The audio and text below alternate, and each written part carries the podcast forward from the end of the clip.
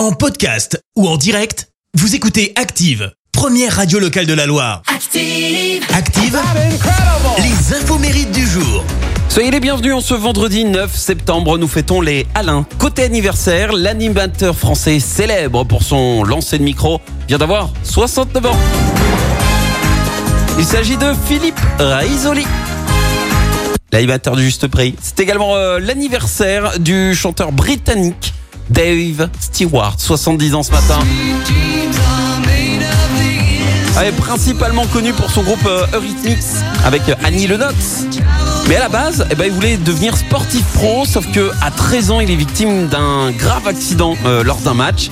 Et pour s'occuper en fait durant sa convalescence, on lui offre une guitare et c'est là que tout commence. Et au milieu des années 70, il fonde son premier groupe, il part en tournée à travers toute l'Europe.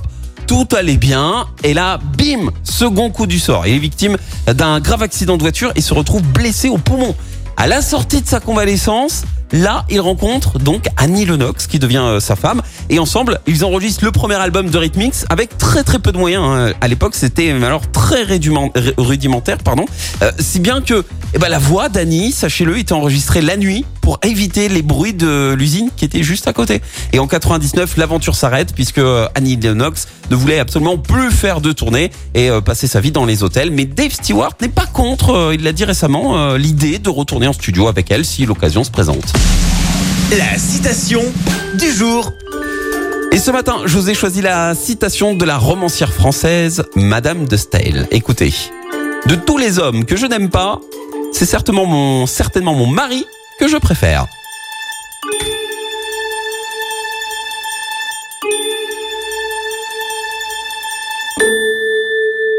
Merci, vous avez écouté Active Radio, la première radio locale de la Loire. Active.